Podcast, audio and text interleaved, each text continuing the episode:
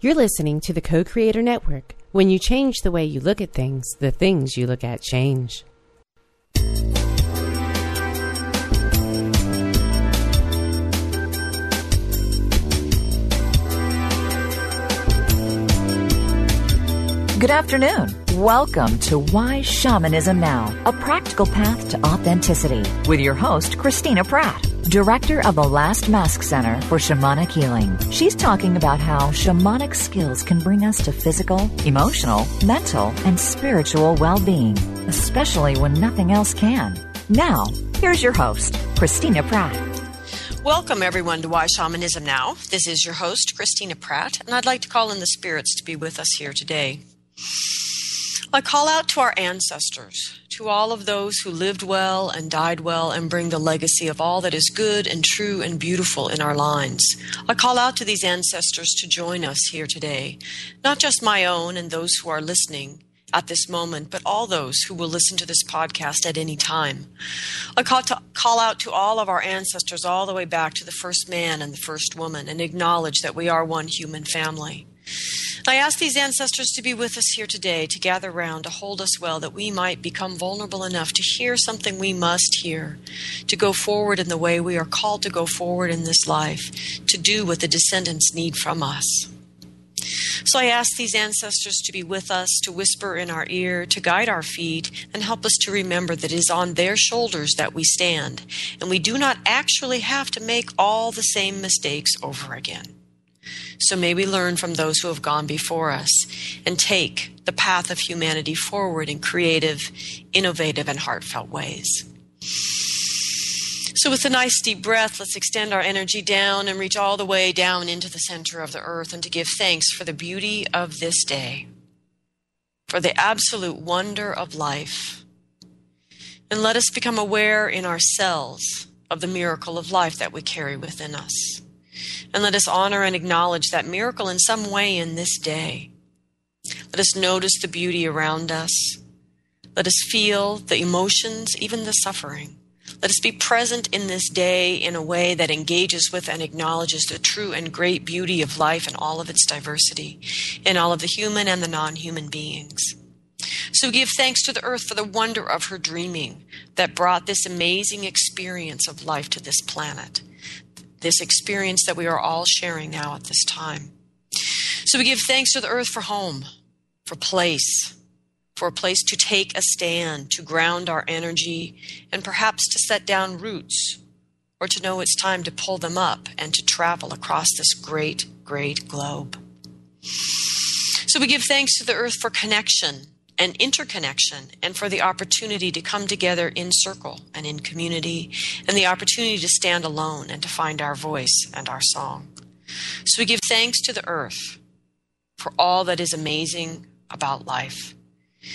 And we ask for the help from the earth today to understand how to be, manif- how to be manifest in form in a good way for all living things.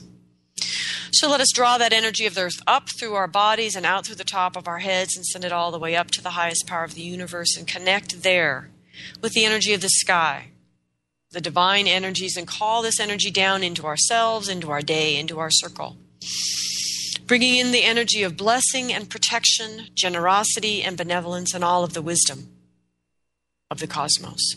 So we call these energies in, drawing the earth and sky together within us, that the heaven and earth can come together into their great, uh, beautiful ball of energy we call the Tao. We call yin and yang, and we call wholeness. So we call out to these energies to be with us and give us the ability to truly awaken the heart spirit.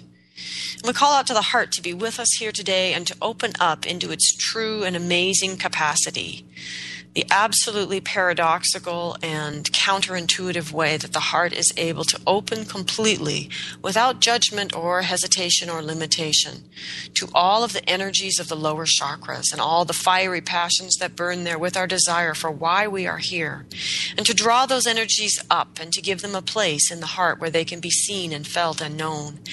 And then to draw the energies down from above, from the mind, with all of its crystal clarity, cool precision, and the ability to articulate and to have insight and to understand. We call those energies into the heart as well, and allow the heart to do the magic that only the heart can do, to allow these energies to dance without destroying each other, but together somehow to bring out each other's great essence, and let those essences merge and intertwine until they come into our conscious awareness of the feeling of our true gifts. And may we find in our heart the courage to bring those gifts out in the world. So we give thanks for the presence of Spirit with us and around us and within us here today. May what needs to be said be said, what needs to be heard be heard, and may all that transpires here today be good for all living things. So I have a deep and heartfelt thanks to all of you listeners who are helping financially to keep the show on the air. Thank you for donating, especially to Jennifer and Deborah, and actually to the Last Mask community, who's recently donated to the show. If this show is meaningful to you in any way, if it moves you in the heart, even in irritation or frustration, I ask you to please allow that movement in the heart to move you into action and do something to help our show to grow. If you would like to donate to the show and don't know how, you are welcome to go to why shamanism now dot com. All of the archives of the shows are there from the very beginning. You can um, listen to past shows. You can click the support button and donate any amount of money that you choose to, large or small. And all of it goes directly to keeping the show on the air. And for those of you that are uncomfortable making a donation through cyberspace, that is completely fine. Just send me an email at Christina at last mask center dot org, and I am more than happy to give you the address to simply send a check here. Um, if you'd like more information about Last Mask Center, um, long-distance healings, or classes coming up in the fall, uh, sorry, the winter and the spring, you can go to last mask center dot org. So thank you all for all that you do to help the show to grow, for your wonderful questions, your great suggestions for shows, for sharing the show with others, for putting a link on your websites to the shows, for commenting on the shows, for connecting to us on Facebook, and all of the many things that you're doing to help this uh, show move out into people's consciousness and awareness. So I give great thanks and gratitude to all of you.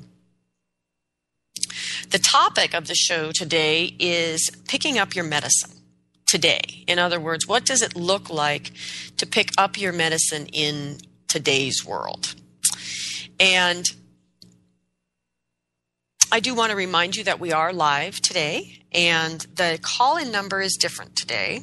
It is six eight two, two two two, seven zero three one. Or you can click the Skype button if you're listening through the co creator network dot com site, or you are welcome to email me at Christina at last mask center dot org. And I have to ask you uh, to bear with me today. I just finished yesterday um, the first, the beginning gathering of the first year teachings of um, the cycle of transformation. And I want to extend my heartfelt gratitude to the four exquisitely gifted, diverse, and wonderful people who joined me for this long weekend and entered into the teachings. I want to give thanks to Beck, who came from Last Mask Community to assist me, and to Jackie, who came from the community as an elder to welcome the new people into that circle. And I just have great gratitude to the new people and to the people that are already part of the community. Um, it's just uh, absolutely astounding where things are at this time. One of the participants from this weekend sent me a message this morning, and I, I have to share it just to show how amazing these people are. Um, she says, "May your journey back into ordinary reality be seamless and gentle. May we keep the teachings close to our hearts and know we are not alone. May we remember Spirit is always in our every breath, our every vision, and in all we love." So I feel truly blessed today, deeply, deeply grateful, and more than a little bit exhausted. But I'll do my best here today. so, um, and I, I just am grateful for people that are willing to come and to to receive healing sessions, and in particular to receive the teachings, because without those people, I would not be able to express my soul's purpose. And so I speak today just as another person on the planet trying my best to do what I've come here to do, and I'm offering gratitude for those who make that possible for me. So thank you. And so this idea of the soul's purpose is the thing that endlessly fascinates me, at least, about shamanism, is um, experiencing through researching and learning about different shamanic cultures, people who shape their lives around um, how do we best support individuals in bringing their unique gifts out into the world. And the way that that belief opens a people up in the very core of their culture to diversity, diversity in how people choose to express themselves in the world, um, and that extended all the way into their Um, sexual orientation, their role, gender orientation in their community. And a- all these options were possible within the context of the, the cosmology and values of the community. And in the core of that, that value system, in some way, is always placed this understanding that each individual person is unique, that they that they bring a unique gift, and that it's absolutely essential for the descendants who are coming to bring those gifts fully manifest into the world, and that also it, it's important to connect with the ancestors who have been here uh, to be able to bring those gifts to the world. And so this, this, what does that mean for us today? What does it look like to be a contemporary person living um, it, the way that we live today outside of these indigenous cultures, and still have this reality inside of ourselves, this this soul's purpose that wants to be expressed? And and what do we do? How do we deal with that as people that are not necessarily growing up in cultures or communities that are encouraging us to express our true and unique diversity, and to find our uniqueness, and to risk pursuing that? Um, it's a, it's a uh, Well, it's a constant puzzle, which is fascinating to me, but also it it offers us age-old human challenges manifest in very new forms. Um, it's, I don't know, it's fascinating. But with this idea of soul's purpose then comes this idea of gifts. And in most shamanic cultures, there is some sense, some understanding of the con- of a concept of reincarnation. It's not necessarily the, the the Buddhist sense of it, but there is a sense that we aren't here only one time. And so because of that, there is an idea that we come into each life with gifts, gifts that are the, well, the medicine, frankly, that we picked up in lives before. And that the soul comes in with these gifts, um, as well as what other gifts or strengths you come in based on your birth and your astrology and all that kind of stuff. So anyway, you come in with gifts. But also in the shamanic awareness is the sense that those gifts you come in, come in with are sort of, um, well, they're given. They're already here, that you're expected to use them. The, the more interesting piece is that there are gifts available for us to pick up in this life. There are, there are new things for us to realize through the experience of this life that then would become the gifts that would be we would bring into the next. And the the the, the sense of this came most clear to me when during this uh, period of time I was working with Maladoma Somme. And in uh, the, the Dagara tradition, there are many, many, many um, different systems of divination. Um, it's, a, it's a great wealth in that particular shamanic culture. And in one of the many forms of divination that Maladoma teaches, there um, it's a it's a version of a cowrie shell reading, and within the cowrie shells are also a whole bunch of other things, stones and rings and doodads and thingy-bobs stuff, and that they get um, cast out on the cosmology and read, um, as is true in many divination forms. Anyway, the point is, in this particular set of divination tools, there are two rings, you know, like rings you would put on your fingers. There are two rings in the set. One ring is is the piece that indicates what is going on in the health of your relationships with people, with the living.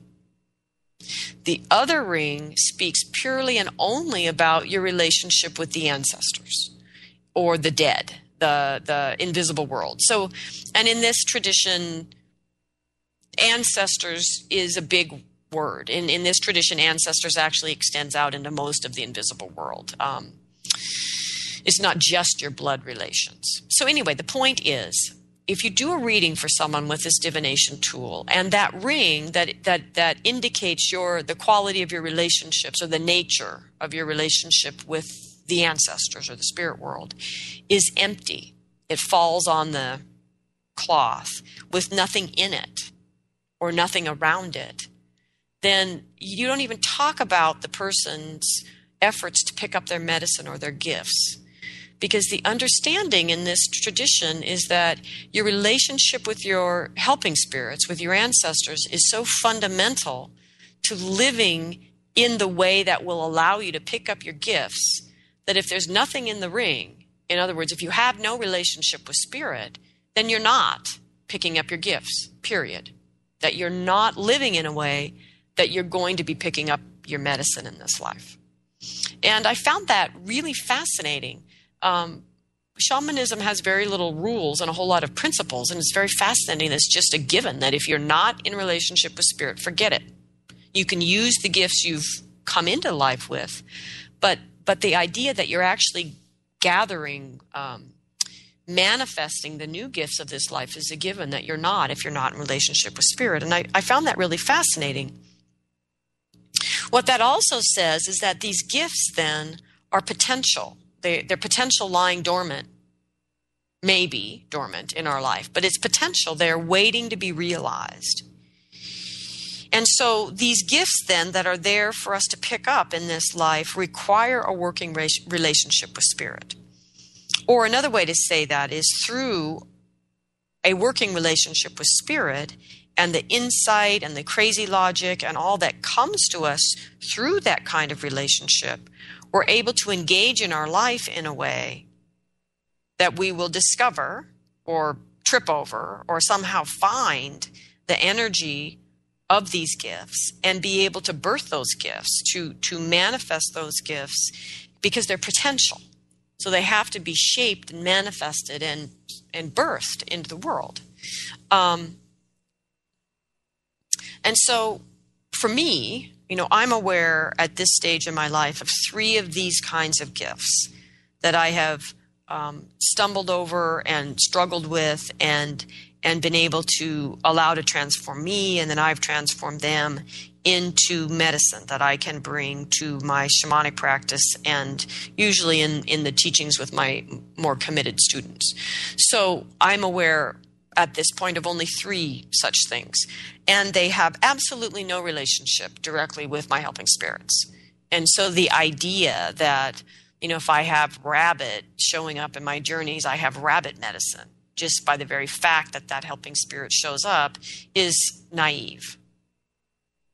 And so our medicine is something entirely different than who happens to show up in our journeys. That doesn't mean if, for example, Bear shows up and you begin to work with Bear in such a way that you begin to access Bear medicine, that's that's a possibility. But the simple mere fact of Bear showing up in your journeys does not by any stretch of the imagination mean that you now automatically have Bear medicine. And so that's what I really want to talk about today, is that sort of utter naivete in our contemporary lives about what it really means, what is really required to pick up a medicine. And the reason to talk about this is not just to be, you know, up on my soapbox, but I'm talking about it because medicine has got these stages. And the final stage is to manifest the medicine in the world so that it is good for others, so that it is helpful to others.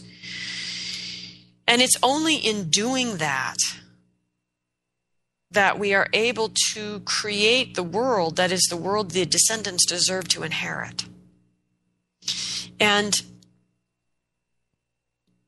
there, there's the understatement of the day is there's great dysfunction around power in hum, in the expression of humanity here on the planet. And, and to pick up our medicine requires um, that we are willing to take pick that medicine up and endure the beginning of this process where the medicine is first poison for us, and how we must allow that poison to transform us in some way. And then as that transformed person, we are now able to work our magic on the poison to transform it into medicine for us, for our own transformation. And then the third phase of picking up your medicine, that whole process, to say, I have bear medicine. I'm not saying that, but if you were to say that. The third part of that process is to give that medicine to the people. And so it's it's not it's not anywhere near as simple as just having bears show up in your journey and going, woohoo, I've got bear medicine. It's a whole long transformational process that requires that you transform. And the poison is transformed. And the medicine that comes out of all of that is given to the world.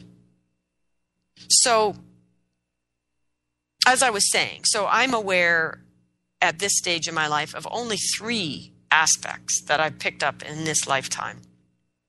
And to be honest, as I was getting ready for the show today, I realized I'm really not really quite sure what I'm in the process of picking up right now. And perhaps I should actually look at that. Um, So my understanding then of these gifts is that they are available to us, and in any lifetime, the gifts that we could pick up are probably limitless if we were to engage in life in a way that allowed us to pick up our medicine. So if we could live in that way, we could be always engaged in that process of experiencing the poison, being transformed, transferring the poison into medicine, and offering the medicine in the world and picking up the next poison. I mean, it's we could be engaged in a way of life that we were constantly transforming the, the poisons of our life into medicine for the people, for the planet, for the environment, for whatever. That's my understanding of what Indigenous people are really talking about when they talk about picking up your medicine, that it's a process, and it doesn't even take months. It takes years. Okay. So that's what I want to talk about is, is to really understand this so that maybe we can begin to use our relationship with our helping spirits to engage in this and not be naive about what that actually means. Um, so let's talk about what it actually means. Okay, so I do not pretend for a moment to be a scholar of religion, so bear with me here. What I have noticed, though, when I speak with people who are religious scholars or who are simply passionate and educated about their own religion, is that all of these religions have some fundamental story of transmutation that involves some poison that some special being in that religious system transformed and then was able to give it then to the people in a different way. So my sense is that all of the mystical traditions have a version of this story because the story itself is an archetypal story of, of human experience, that we, we are always in that place potentially of being in that arc of picking up your medicine. And so all of these mystical traditions describe that path for us so that should we find ourselves on it in life, we would know where we're going. We can follow that path because it's not easy. It's very easy to say, hmm, something's wrong here. I need to get out of this and bail in the middle of the very process of picking up the most precious medicine that only you have to offer to humanity. And so it's really important that we come to understand what it feels like to be in this process so we don't bail. Okay, so the mystical traditions then offer us these stories so that we can understand, oh, I'm in that story, that I am in that place where I must transmute my own inner poisons because I'm on that archetypal path and I need to make whatever medicine is going to come out of this available for the people. And that's what these mystical traditions tell us. So if I just pick one, um, one of the more uh, colorful, because we can see it in Tonkas all over, um, is the story of the five Buddhas. And it represents the transmutation of the, of the five sort of most common poisons, which interestingly correlate with five of the seven deadly sins. You know, so these are the five of the things that humans do. Five poisons, five of the ways we are very, very toxic within ourselves and when, within each other. And these are ignorance or delusion. Um, not innocent ignorance, but delusional in- ignorance. Desire in its um, obsessive sense. Aversion or anger. Jealousy and pride. And the, and the stories are about how uh, Buddha or the Buddhas were able to transform these five poisons into five transcendent wisdoms. And so, and that transmutation then comes not only from the, the connection of uh, with the divine. So the person is holding the poison, then connects with the divine energy, but also the skillful focus and intention to transform that energy, not just blissing out in the divine, but drawing that divine energy in and allowing it to create the context for the poison to transform. And it also means holding within all of that the imagination and vision um, that can hold that possibility of how that poison is going to be expressed out in this in a new way that is medicine. And, and part of that is allowing that transformation without controlling or having some preconceived idea of what it would turn into. So in the story of the five Buddhas, ignorance is transformed into all-pervading wisdom. Desire is transformed into the wisdom of discernment. Anger is transformed into mirror-like wisdom. Jealousy into all-accomplishing wisdom. And pride into the wisdom of equality and equanimity. So in the many stories of the Buddha, then, we see the wisdoms emerging from the transmuted ignorance and compassion emerging from transmuted desire, or power emerging from transmuted aggression. So we see these poisons being transformed and emerging as valuable energies for life. And so the important thing about these stories is that they are talking to us about what we are able to do with our anger, our pride, our jealousy, our poisons, if we were willing to connect with our own divinity and to use our focus and imagination skillfully and wholeheartedly. So, um, yeah, and as I said, I mean, I think all the mystical traditions speak to this story because it's an archetypal path that's available to every human, not just special humans, not just baptized humans, not just Uh, indigenous humans, but all humans. And so in shamanism, when we talk, when we move out of the religious context and more into shamanism and more of an indigenous context, this archetypal path is referred to often as just picking up your medicine. Okay.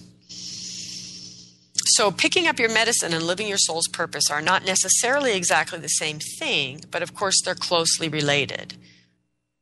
The more, in other words, the more medicines I I am able to pick up in my life, the more skillfully and uh, precisely and with greater devotion I'm able to live my soul's purpose. Okay, so the archetypal path then of picking up your medicine flows like this. I just I described it, but let's break it down again. So the first stage, the energy that will ultimately be medicine, in the first stage of this process, it is a poison. In other words, it creates great pain or disharmony or um, some kind of dissonance in our life. And so when we engage with this energy, or actually first pick it up, it's a problem. Um, and but that problem, that pain or disharmony or constant disruption in our life forces us into inner work. So that's the second phase. So it forces us into some kind of inner work or inner transformation of the self. Or it doesn't. Or what I see more often, because we, we in America are not in a culture that encourages you to do the work of picking up your medicine, encourage you to just go buy it as if you could, right? So either the disharmony forces us to do our inner work and transform our inner selves, or we simply thrash around in that pain and that disharmony in the certainty that we are a victim of it, or that we are justified in it, or whatever that excuse or Uh, projected blame is out into our life, and that we feel tortured and put upon and victimized by the very medicine in its poison form that we're actually here to pick up and give to the world. And so in that blame and projection, we're missing entirely the gift in the poison, which is guiding us towards our medicine, which is guiding us towards our soul's purpose. So if we thrash around long enough and ignore the medicine and just, just embody the poison long enough and thrash around, we will begin then to create the brain chemistry that supports that state of being. And I and I believe that actually this state of of picking up the poison but not allowing the internal transformation ultimately changes our brain chemistry if we stay there year after year after year after year. I don't have any proof for that, but that's what I see from my shamanic work with people. So let's say that we're not those people that are thrashing around in the pain and disharmony and adding to more pain and disharmony in the world, but we're actually the people that are willing to be transformed. So let's say that we engage in allowing that inner transformation. Um, and if we do, then we have allowed the poison to transform us.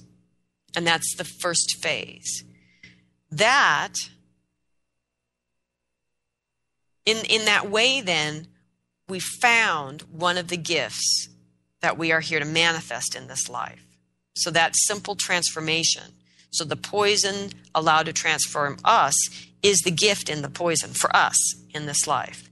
But then the second stage of that is for that newly gifted person to begin to hold on to that energy that was a poison and transform the poison now into a medicine.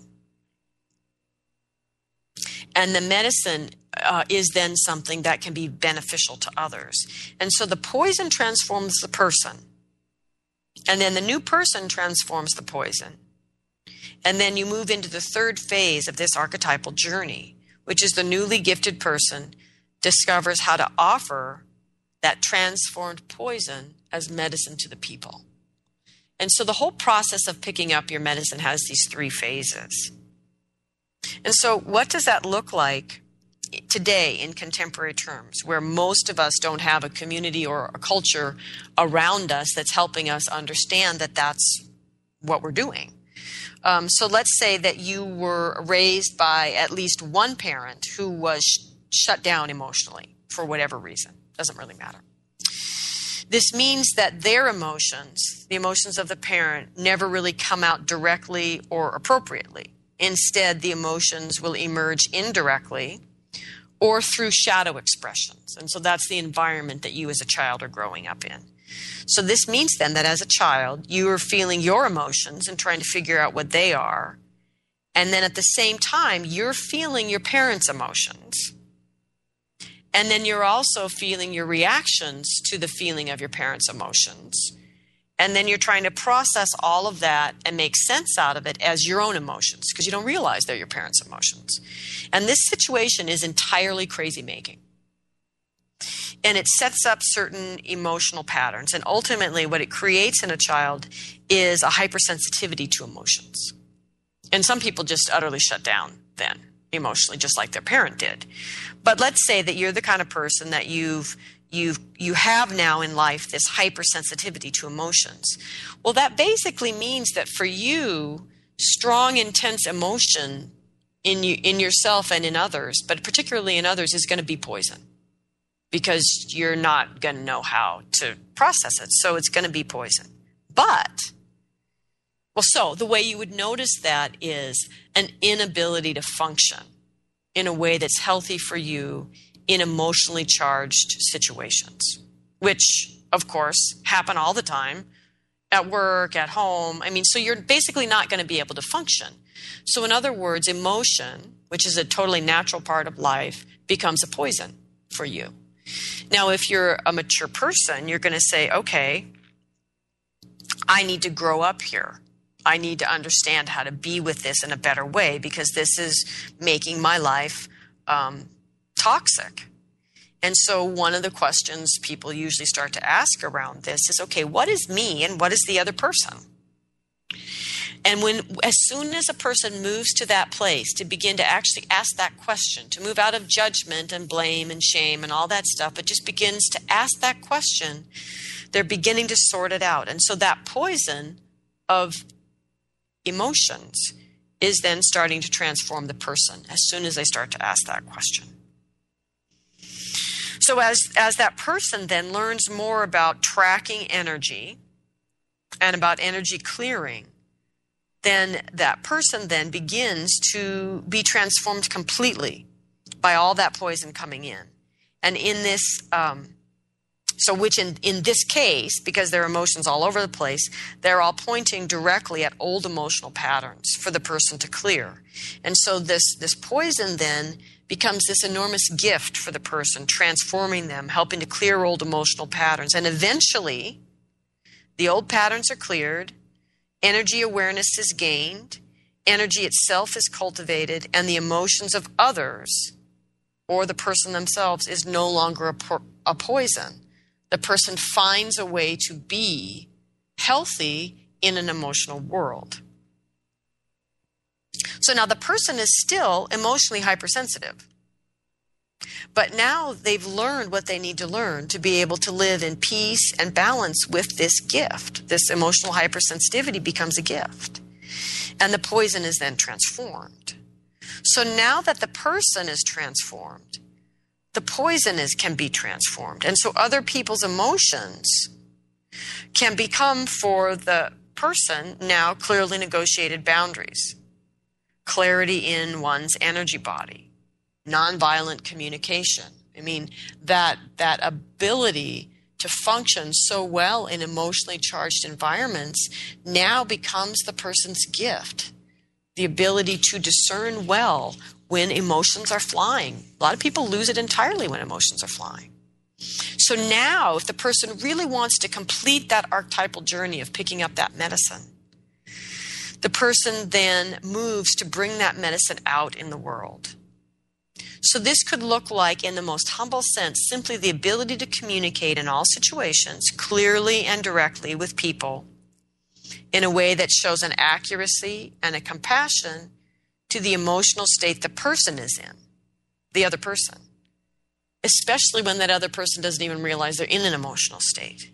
And if this is done really well, that emotional person who didn't realize they were in an emotional state will be freed to actually accept their emotions and feel that experience of um, simply feeling their emotions and having that be okay and letting it pass. I mean, how we communicate in emotionally charged environments does everything uh, about to shape the container as to whether those emotions are allowed and can flow and can find their natural healthy path and move out of the way, or whether they get all stuck and charged and, and become Um, energies that then distort, distort what's really going on, and in particular distort the path forward.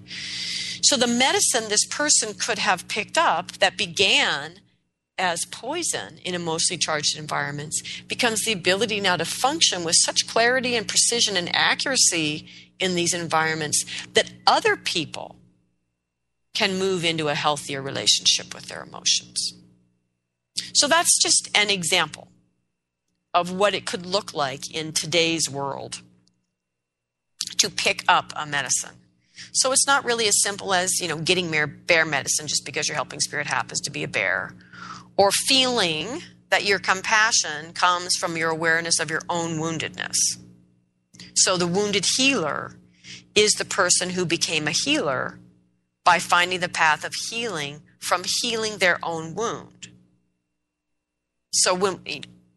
And there's a whole show about that, so I'm not going to go into that again. But basically, our compassion doesn't come out of simply continuing to tap our woundedness. Our true compassion comes out of finding the path of healing that woundedness and being able to understand the path others must walk. And potentially then, if it becomes your medicine, to guide them, to offer guidance to others on that path.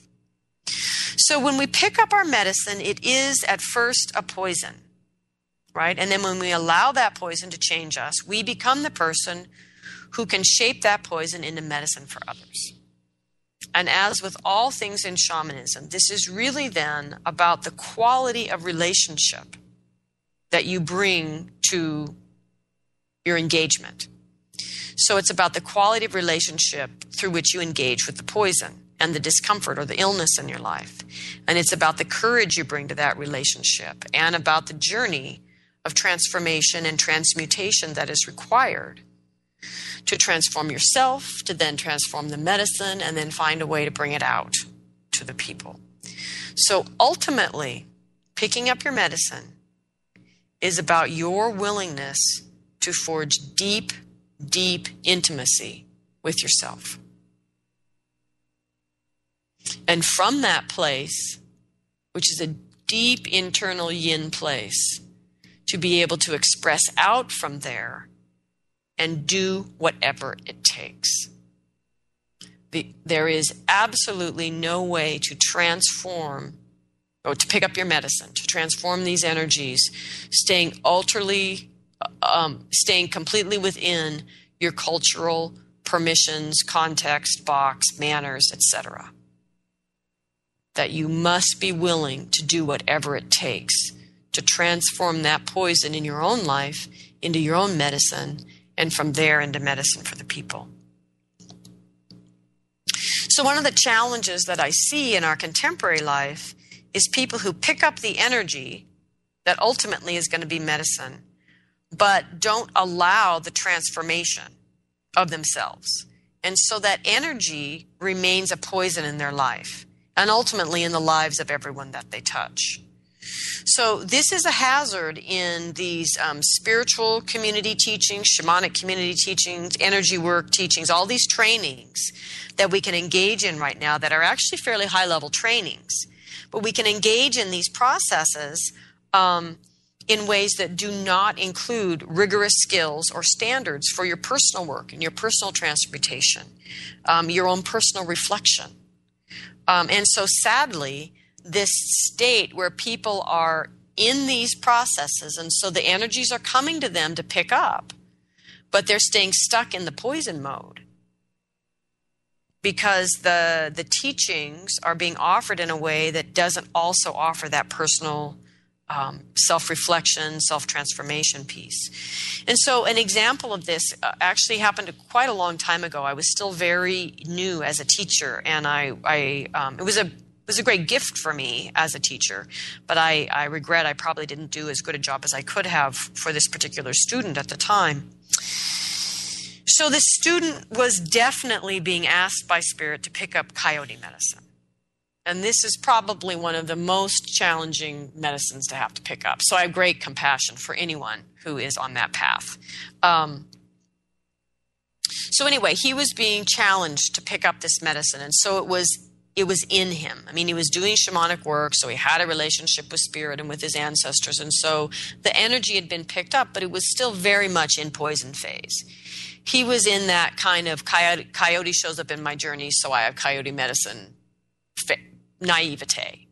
And so that energy was very present within him and very toxic, very poison to him, very poison to us and the group and everybody and his wife, everything.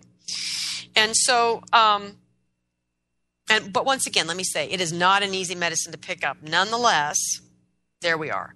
So he absolutely refused the personal work skills that are part of the Last Mask cycle teachings.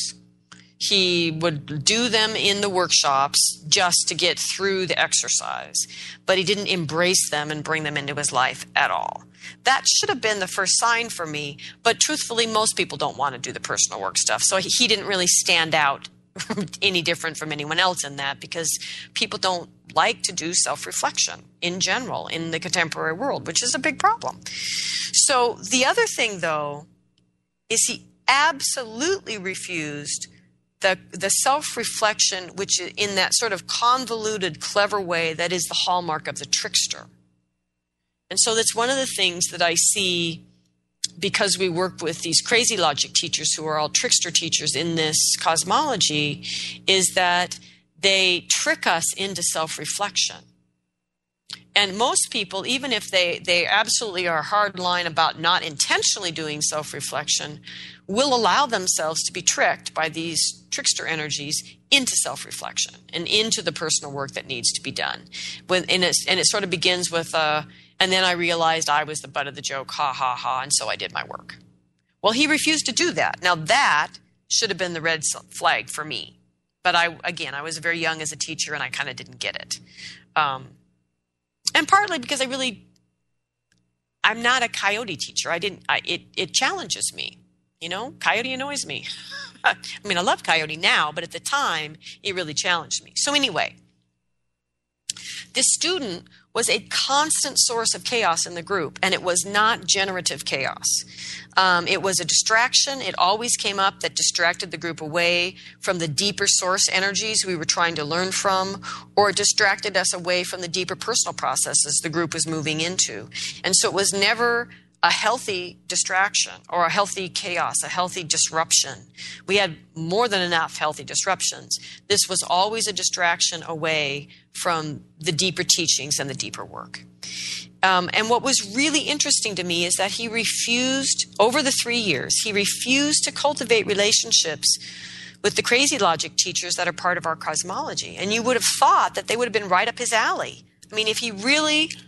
Um, if his coyote poison had really been transformed into medicine, then he would have been like partying with these crazy logic teachers. They would have been absolutely second nature to him. You know, and that really should have been the red flag for me. Anyway, two things happened then in the third year in very close proximity. He confronted me in the middle of a fire ritual in a way that distorted the energy of the fire ritual that such that it was harmful for others in the ritual, in his community, in his group. And then he was diagnosed with breast cancer. So it kind of played out like this. So we had this, the fire ritual was the heads up for me as a teacher that I really needed to solve this. And I didn't understand it. And so I asked for help from an old teacher of mine who actually is a coyote teacher. And um, I really wanted to get his understanding on what was going on. And so, you know, this was almost twenty years ago. So he he graciously uh, and thankfully helped me to see that while the man claimed to have coyote medicine, that in truth he was simply being ridden by coyote, almost like an unhealthy possession versus a healthy shamanic embodiment. And that was very helpful for me to, to see that insight, and that he was expressing constantly the poison of this untransformed medicine. And so we talked about this more and more deeply. And I could begin to see then in this student um, the pressure that was building up in this man um, between the poison. You know, he kept working with coyotes. So as far as spirit was concerned, he kept calling this medicine in, but not willing to allow the poison to, to not willing to enter into that first phase of the process and allow the poison to transform him.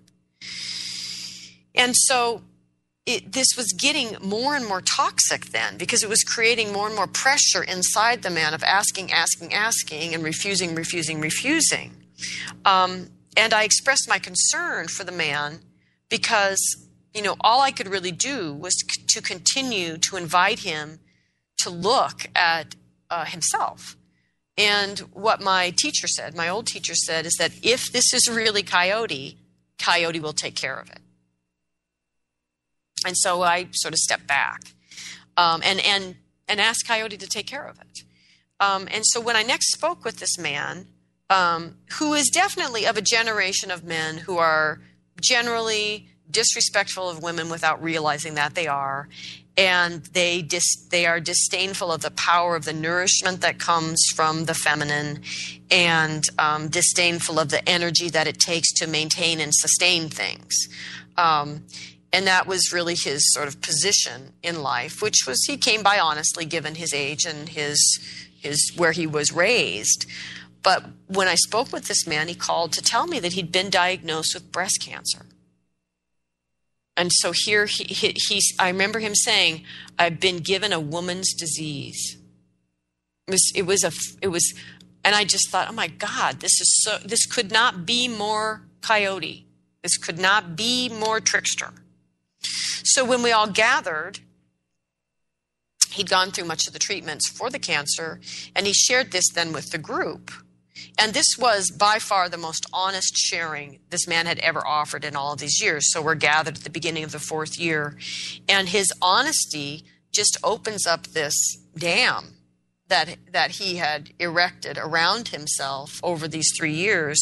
And the whole group responded to his honesty by being really honest with him about how his supposed coyote medicine had affected them over the last three years, and in particular the damage that had been done to them in the fire ritual, and um, how this chaos that he always was um, fairly arrogant about it being, you know, useful chaos had been absolutely Um, distru- disruptive and had and had held the group back from going where it could have gone.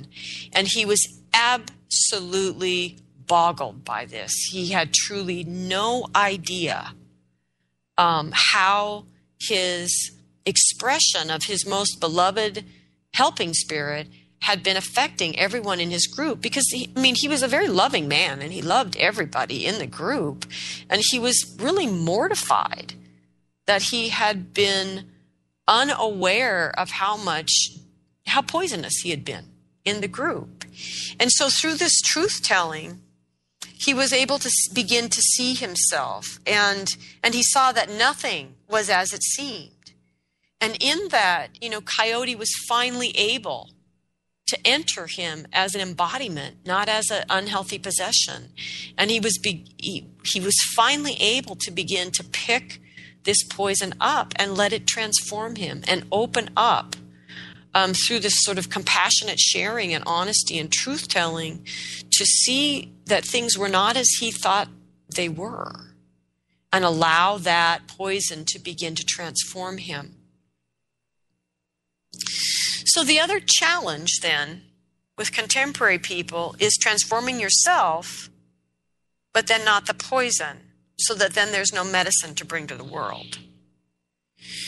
And so what I've really learned from the spirits over these decades is that to not use your gifts, the gifts that you've been given, as well as those you gain in this life, is in and of itself an abuse of power.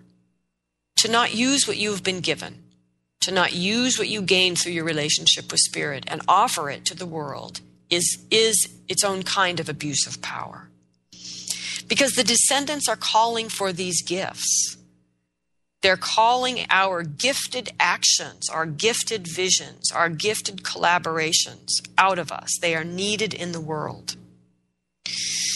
And in our own humble way here in the Last Mask community, the, the students gathered around these teachings, we have found this to be absolutely true in the in the in the most humble and unexpected ways, that there are joys and gifts and manifestations of life and manifestations of ourself that will la- lie utterly dormant until we begin to act in concert in community. So until we began to bring our gifts out into our own community and to share them and to use them and to build this community together by using our gifts and our medicine, that, that parts of ourself just simply lay dormant.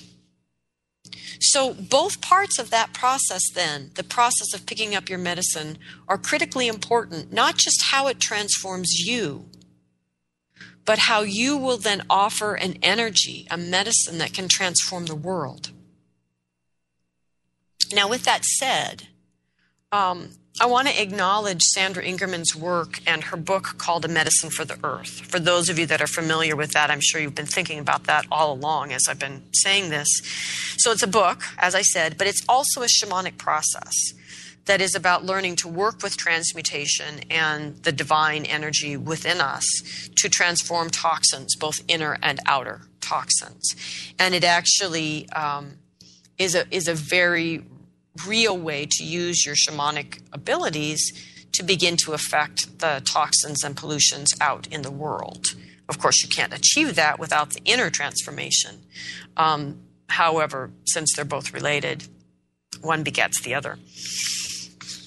So I want to honor Sandy and acknowledge that work and encourage people who are interested in this idea of transmutation and of really beginning to move your medicine out in the world, a place to go to begin to use that. So where do you begin? Where do you begin to pick up your medicine? Well, you begin to, by looking at your life and finding the thing that has been the greatest disruptor. What has caused you the most pain and the most disharmony? Because that is the energy that is in you and acting as a poison. And so for me, when I look for the, looked for these things, when, when, when I have over my life looked for these things, where I see them, for me at least, is in relationship with others. What are the things that I do in relationship that always, inevitably, no matter how hard I try, become a poison in the relationship? That it's either something I do that is harmful for me in relationship or something that I do that is harmful for the other. And not intended to be so, obviously. And so it is in these places in our life, in our work, in our relationships, in our relationship with ourselves, where time and time again, no matter how much therapy we do, how much energy work, no matter how much help we get from spirit, they still go awry. That energy that causes that, whatever that is in you, is the poison that wants you to transform it into a medicine. So it is your great disruptor, your sharpest, most repeated pain, the thing that is most toxic that you do to yourself and, and or to others unintentionally. That is where I would look for my sort of untransmuted medicine, is in those places in life. And then the next piece then, if you don't have a skill, find one, learn one, to, to do some sort of internal transformation, internal energy clearing that is illuminated by the light of the divine. And a more practical way to say that, that that internal cleansing and clearing, that transmutation, is based on your understanding that you are one with all things. You are innately sovereign, you are innately powerful, and you are innately loving and lovable. And from that context, then, to allow this poison to transform, to transmute it, to allow it to transmute you. And from there, after we've changed ourselves, the transmutation of the poison into medicine is a bit like going down the other side of the mountain. The climbing up side is the changing ourselves. And so the first thing is to find the disruptor in your life, the chronic disruptor. The second thing is to use your skills or gain a skill to allow that chronic disruptor to transform you through inner work, inner transformational work. And then with even just a little help from spirit, it will seem easy to understand how then to transform that poison into a medicine. And then the final step is to find the courage in your heart to deliver that medicine, to find a vehicle to bring that medicine out into the world to your people, whoever those people might be. And I encourage you to do this because I know I am waiting for your gifts and your medicine. The descendants are calling for them. We are all, humanity is starving for the gifts that we are all here to bring. So may you all find a way to tap into that, that great disruptor in your life and begin the journey, the archetypal journey of transforming that poison into medicine. So I want to thank the spirits for gathering around us here today, the ancestors for guiding me and supporting me as I'm a little bit tired and wobbly today. I give thanks to the earth below and the great beauty of my life, the sky above and the blessings that I feel. And I give thanks for the heart that unites us all. And especially today, I give thanks for your heart. Thank you all for being here in the world with me. So next week, we have one of my favorite people coming. I'm very, very excited that Michael, but Michael Dunning will join us again. He's a yew shaman, as in yew tree. And he's going to share his experiential understanding of ancient shamanic practices. And this this uh, teaching is based on the understanding that health is un- is innate in us. And um, Michael's practices of you shamanism are available through the Sacred You Institute, and he is going to come and share some of this with us on the show next week as a guest of the Society Shamanic of Society of Shamanic Practitioners interview series. So I want to thank Michael for coming next week and the Society of Shamanic Practitioners, and I thank you all for listening. Have a great week.